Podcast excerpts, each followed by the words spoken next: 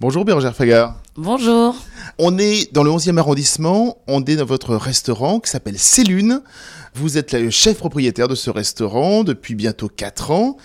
Nous sommes en plein Paris. Est-ce que c'est compliqué euh, d'être une chef dite éco-responsable euh, quand on pratique en plein centre-ville? Euh, non, je pense que c'est pas compliqué. De toute façon, avoir des pratiques éco-responsables, c'est à peu près euh, viable partout.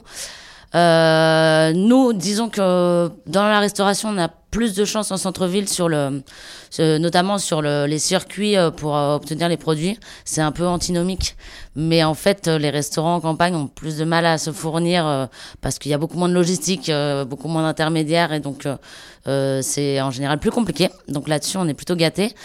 Euh, moi, ce qui me pose un peu problème, c'est plutôt le compost, euh, enfin le, ouais, le tri des déchets organiques, qui est euh, payant pour les professionnels. Donc c'est des choses qu'on est en train d'essayer de dealer avec la mairie de Paris. Et euh, moi, je, je trouve ça un peu débile de payer euh, euh, une bonne action comme celle-là, surtout vu le nombre de déchets que, que l'on a.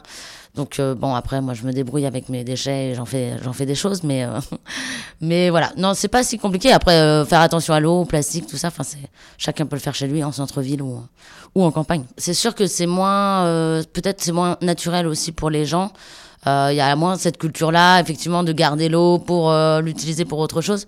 Après, moi, ce que je peux faire à mon échelle en centre-ville, c'est surtout faire attention à l'eau, euh, essayer de couper euh, ces habitudes euh, dont on a, enfin, on n'a jamais fait attention à l'eau en fait. Quand on est dans une cuisine professionnelle, on utilise beaucoup d'eau, et si on n'est pas tout le temps en train de parler aux équipes en disant attention, mais là, on n'est pas obligé de laisser en continu, ou alors pour faire euh, la plonge, voilà, tu me remplis un bac d'eau et tu t'en sers. Il y en a un qui rince, il y en a un qui lave, mais t'es pas en train de laisser couler euh, à fond, ou euh, tiens, cette casserole d'eau, elle a servi à faire blanchir mon persil, je vais la réutiliser pour un bouillon, machin.